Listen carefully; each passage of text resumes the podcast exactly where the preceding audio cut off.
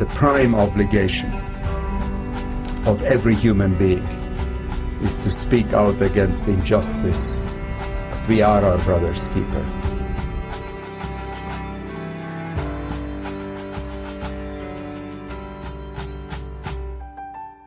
You're listening to The Keeper, brought to you by the Lantos Foundation for Human Rights and Justice. I'm Katrina Lantos Swett. This season of The Keeper is made possible with the generous support of Ambassador April H. Foley. This episode is supported by John and Patricia Broderick and by Shaheen and Gordon Law Firm. Welcome to this, the final episode of our seven part Rule of Law season. Thank you for joining us. Over the course of the last several weeks, we've taken a deep look at the rule of law. We've spoken to some of the world's foremost legal minds to understand what it means. A government of laws and not men, or obviously in this day and age, of men and women.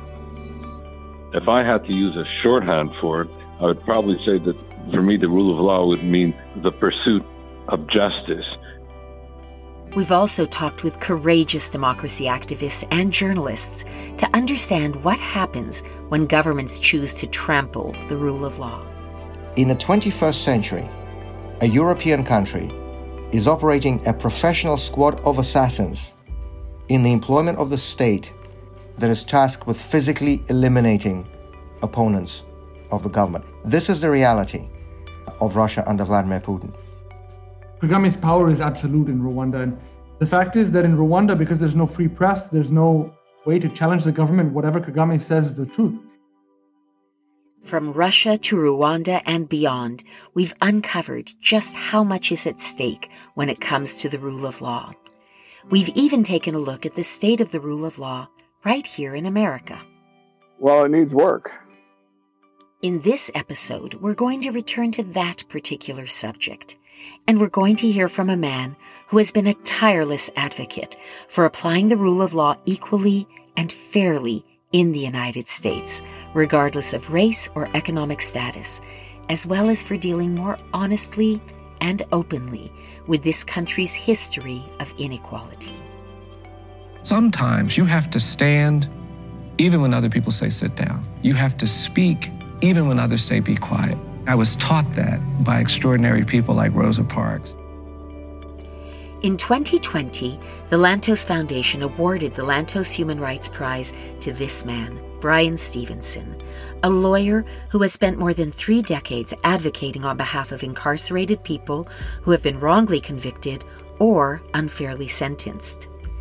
When we set out to identify our 2020 Lantos Prize laureate, we did so against the backdrop of what felt like a seismic shift in the United States. Good evening, everyone. We're coming on the air with the latest on the wave of protests and uh, unrest taking place at this hour across the country. Outrage at the death of George Floyd, an African American man, while in police custody in Minneapolis. In city after American city tonight, thousands of people have once again taken to the streets to express their anger, frustration, and solidarity. We're covering this story from coast to coast this evening. We want to go first to California. The tragic murder of George Floyd sparked an unprecedented movement for change and social justice in America. And it had personally reminded me of something that my late father, Congressman Tom Lantos, had often spoken about. He called it the hypocrisy gap. And by this he meant the enormous and shameful chasm between the noble principles of equality and dignity enunciated in our country's founding documents and the bitterly disappointing reality of racism and other failures of America's culture and systems. The more we at the Lantos Foundation thought about this idea of the hypocrisy gap, the more we knew that 2020 was a year to look not only at human rights in distant countries, but at our commitment to human rights and justice right here in America, and to look honestly at where we fall short. Bryan Stevenson is the founder of the Equal Justice Initiative and author of the best selling book turned movie, Just Mercy. He is one of the most powerful and respected voices urging America to reckon honestly with its past and its present. But he has done more, much more, than call for an honest reckoning. He has also fought with every fiber of his being to create change and build a more just society. I wanted to know where does America stand when it comes to delivering equal justice under the rule of law?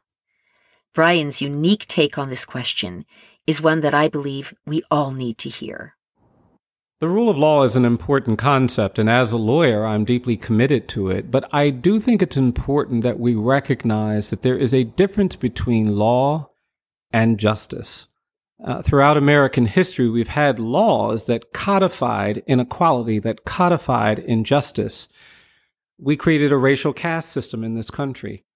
And states like Maryland in 1644 decreed by law that black people would be in servitude for life. They said that black babies would be born enslaved. And these laws gave rise to two and a half centuries of enslavement where black people were beaten and tortured and humiliated. And we created these narratives to justify these laws that were rooted in this false idea that black people aren't as good as white people, that black people are less human, less capable, less worthy. And so we need to understand the constraints, the limits of law when it is divorced from justice. So I grew up at a time, was born at a time when states across this country prohibited uh, black and white people from marrying, from being in romantic relationships. These were laws that sustained racial hierarchy and white supremacy. So while I believe in the rule of law, I believe that laws must be just. We cannot have law without justice. We cannot have freedom and equality without justice. And so our legal system has a lot of work to do. We have a criminal legal system that treats you better if you're rich and guilty than if you're poor and innocent. Wealth, not culpability, shapes outcomes. We have the highest rate of incarceration in the world millions of people on probation and parole, millions of people who have criminal arrest histories which burden and stigmatize them. And so there's a great deal of work that we must do in this country to actually honor the ideas of equality and freedom. And I believe that that is as true today as it was uh, 400 years ago when we were tolerating things like enslavement and the genocide of indigenous people. So our work remains. And while I am a lawyer and committed to the rule of law, I am committed more fundamentally uh, to justice. Justice is, of course, a fundamental principle of this country. We all learn to recite the words with liberty and justice for all when we say the Pledge of Allegiance. But saying the words doesn't mean we always fully live up to this ideal. Sometimes, as Bryan points out, our very laws codify injustice. This means we have work to do right here in America. Over the past year in particular, I have often reminded myself that the fight for human rights and justice must begin here at home. Indeed, if it does not, how can we hope to maintain our credibility as a human rights leader on the global stage? I put this question to Bryan. I do think the United States has a critical role to play across the globe in, in affirming human rights, in affirming the importance of valuing basic human dignity. Um, but we have undermined our ability to play that role by our own unwillingness to address the human rights issues that exist within this country.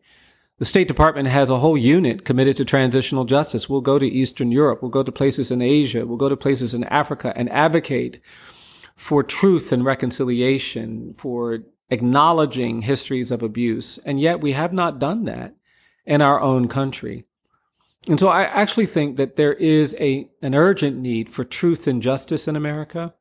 I think we have to commit ourselves to talking differently about our past. We're going to have to admit that we have a legacy of racial injustice. We're going to have to confront the fact that we're a post genocide society, that what we did to indigenous people when Europeans came to this continent was a genocide. We killed millions through famine and war and disease. We kept their words and land, but we made the people leave, and we haven't acknowledged that. We haven't confronted all the damage that was done by two and a half centuries of racialized slavery, the way in which we acculturated ourselves to racial hierarchy, uh, to white supremacy. All of these things have to be acknowledged and confronted. The long history of racial terror and lynching, uh, the codified apartheid that we created. All of these things are things I believe we have to do a better job of acknowledging, reckoning with and addressing. I live in Alabama, a state where the land is littered with the iconography of the Confederacy. We honor the perpetrators of uh, and defenders of slavery. We honor those who fought to preserve white supremacy. And I don't think we can reconcile that kind of honoring, that kind of false distortion of what is great uh, with a nation trying to lead the world on human rights issues. We've talked about the importance of transitional justice with other guests this season, like Vladimir Kara-Murza, the Russian democracy activist. And while there is obviously no moral equivalence between an authoritarian country like Russia and a true democracy like the United States, Bryan Stevenson makes a powerful argument for why democracies also need to honestly confront the wrongs of our past in order to move toward a better, more just future. In fact, one might argue that being able to honestly reckon with our mistakes in order to learn how to do and be better is a hallmark of true democracy. We'll be right back with more from Bryan Stevenson. This season of The Keeper is made possible with the generous support of Ambassador April H. Foley, the United States Ambassador to Hungary from 2006 to 2009. Ambassador Foley currently chairs the Hungary Foundation, which fosters improved understanding between the U.S. and Hungary through education and cultural exchange. She also serves on the board of the East Northfield Water Company, as well as the Center for Advanced Defense Studies, a DC based nonprofit. This episode of The Keeper is proudly brought to you by Shaheen and Gordon, providing full service legal advocacy across New Hampshire and Maine since 1981. Shaheen and Gordon is dedicated to protecting people's rights and upholding the rule of law. This final episode of our Rule of Law season is also supported by John and Patricia Broderick. Welcome back to our episode with the 2020 Lantos Prize laureate, Bryan Stevenson. Compared to many of the countries that we've talked about on this season of The Keeper, America is a beacon of freedom and democracy but too often we still fall short of our own ideals. One area where Bryan Stevenson feels we are woefully out of step with a commitment to human rights is in the country's continued use of the death penalty. America remains an outlier on the death penalty among Western democracies. A large number of states have abolished the death penalty, but capital punishment laws still remain on the books in 27 of the 50 states, more than half. And Stevenson thinks that reality makes it harder for the U.S. to be an effective global leader when it comes to human rights. I think the United States has compromised its status and its standing as a human rights leader by its continued use of the death penalty. Uh, the death penalty simply cannot be reconciled with a society committed to basic human rights. I believe that the threshold question of capital punishment isn't whether people deserve to die for the crimes they've committed. The threshold question is do we deserve to kill? And we have a system that is burdened with a long history of racial inequality. We have a system that is shaped by wealth. Uh, it's a political system. It's a system that makes a lot of mistakes. In the United States, for every nine people we've executed, We've identified one innocent person on death row who's been proved innocent. That shocking rate of error is simply unconscionable. We would never accept uh, one out of every nine planes that takes off crashing and killing everyone aboard. We would not fly if those were the data shaping our decision making. And yet we continue to have this high rate of error in the American death penalty. It's one of the many reasons why uh, the death penalty should be abolished. And I don't think our ability to influence human rights across the globe is going to be strengthened. I actually think it's compromised by our continuing use of the death penalty, which is why I believe that abolition is essential and urgent. This year, in 2021, Virginia became the first Southern state to abolish the death penalty, a major milestone and perhaps a hopeful sign. Bryan Stevenson believes that the conviction of Derek Chauvin, the police officer who killed George Floyd, marks another milestone in the struggle for racial justice in America. But he is less confident that it will mark a true turning point.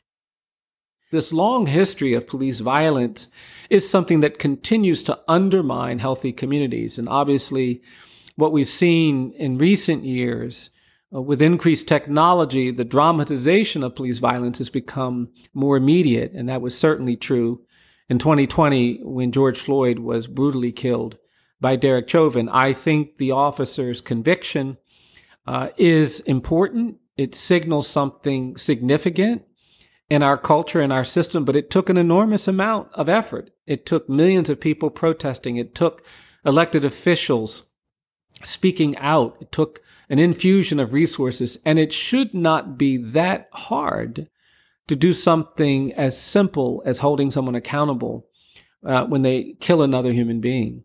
So it is a milestone, but it is unclear to me that it signals anything transformative. That's going to depend on what happens next. That's going to have, depend on what happens when you don't have the kind of attention surrounding uh, an, an incidence of police violence and misconduct. I'm very, very hopeful that we will turn a corner, but I think it's still too early to know whether 2020 was like 1955, followed by a decade of activism that changed the law, that created a new chapter in American history or whether 2020 was like 1968, followed by a decade of retreat, uh, of creating new regimes of punishment and control and bigotry, like uh, our mass incarceration era. I think that's what remains to be seen. And so the work remains, the question remains what will happen in the, in the, in the aftermath of, of this tragic incident and the conviction of Derek Chauvin. The work remains. This is a refrain that you hear from people across the country and around the world who are fighting the good fight, be it for racial equality, for freedom of belief and conscience, for democracy, or simply for the chance to make their voices heard without fear of retribution. Bryan Stevenson is fighting for justice, and while he is a powerful advocate for justice, he's also a powerful advocate for something a little less expected mercy. I don't believe there can be justice without mercy. We need to understand that compassion, that insight, understanding is essential to how we think about what justice requires. We've lived through this era in the United States where we have committed ourselves to more police and more prisons and more punishment. And it's almost as if we've been governed by this false idea that we can put crimes in prison. And that seems to be shaping the way we think about sentences and what's appropriate punishment. And the tragic reality is that we cannot put crimes in prison. We put people in prison. And people are not crimes. I am persuaded that each of us is more than the worst thing we've ever done. I think if someone tells a lie, they're not just a liar, that if someone takes something, they're not just a thief. I think even if you kill someone, you're not just a killer. And justice requires that we understand the other things you are, and mercy requires that we put in context the worst thing you've done with the other attributes you have. And so, yes, there is this need for mercy, this need for compassion. I actually think the health of a society, the health of a community, is reflected in its openness, its willingness to engage in compassion, to engage in forgiveness, to engage in mercy, to engage in understanding toward those who suffer, who struggle. The tragedy of mental illness, the burden and the weight of our history of inequality, the consequences of addiction and dependency, uh, untreated trauma have all created real issues in our society that have to be addressed through the lens of mercy and compassion uh, that are components, essential components, in what constitutes justice. The fight for equal justice is not an easy one. It is a long uphill climb, and like many human rights heroes before him, Bryan Stevenson's path has been filled with stumbling blocks and setbacks. I wanted to know where does he get the strength to carry on? You know, I think my strength comes from the history that holds me up. I live in Montgomery, Alabama. I stand on the shoulders of people who did so much more with so much less. I'm the great grandchild of people who were enslaved. And if my foreparents could overcome the brutality and humiliation of slavery, if my grandparents could survive the trauma of terrorism and lynching, if my parents could endure the injuries created by segregation and Jim Crow laws, then I believe that I have the capacity to do what must be done to create a more just society. But it is the strength of the past that lifts me up, that holds me up.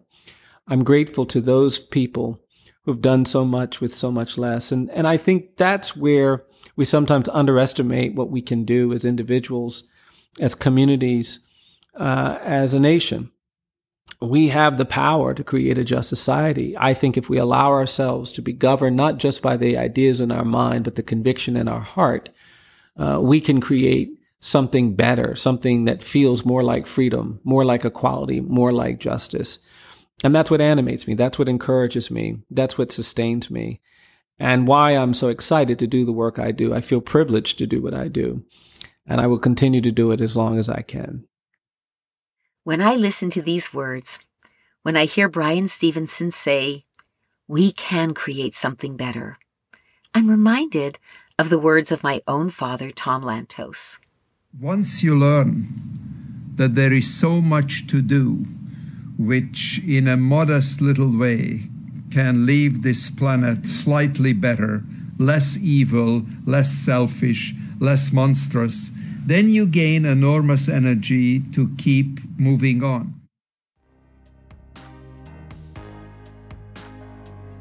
And keep moving on we will, with people like our 2020 Lantos Prize laureate Bryan Stevenson to inspire us, and with my father's example to carry us forward. Throughout this rule of law season, I have been humbled and inspired to speak with some of the bravest individuals I've ever known. People who have given their lives over to fighting for human rights and the rule of law. People who have come very close to losing their lives in the pursuit of justice or the fight for freedom and democracy. I want to thank you for joining us on the journey, and I hope you've been as inspired as I have. If you haven't heard the earlier episodes, I strongly urge you to go back and have a listen. If you like what you hear, please leave us a review or share the podcast with your friends. This may be the final episode of our Rule of Law season, but don't worry, we'll be back with a new season before too long.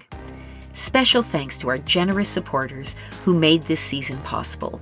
Thank you to my Lantos Foundation colleagues for their hard work and dedication. And most of all, thank you for listening to The Keeper. Until next season, I'm Katrina Lantos Swett. This season of The Keeper was made possible with the generous support of Ambassador April H. Foley, the United States Ambassador to Hungary from 2006 to 2009.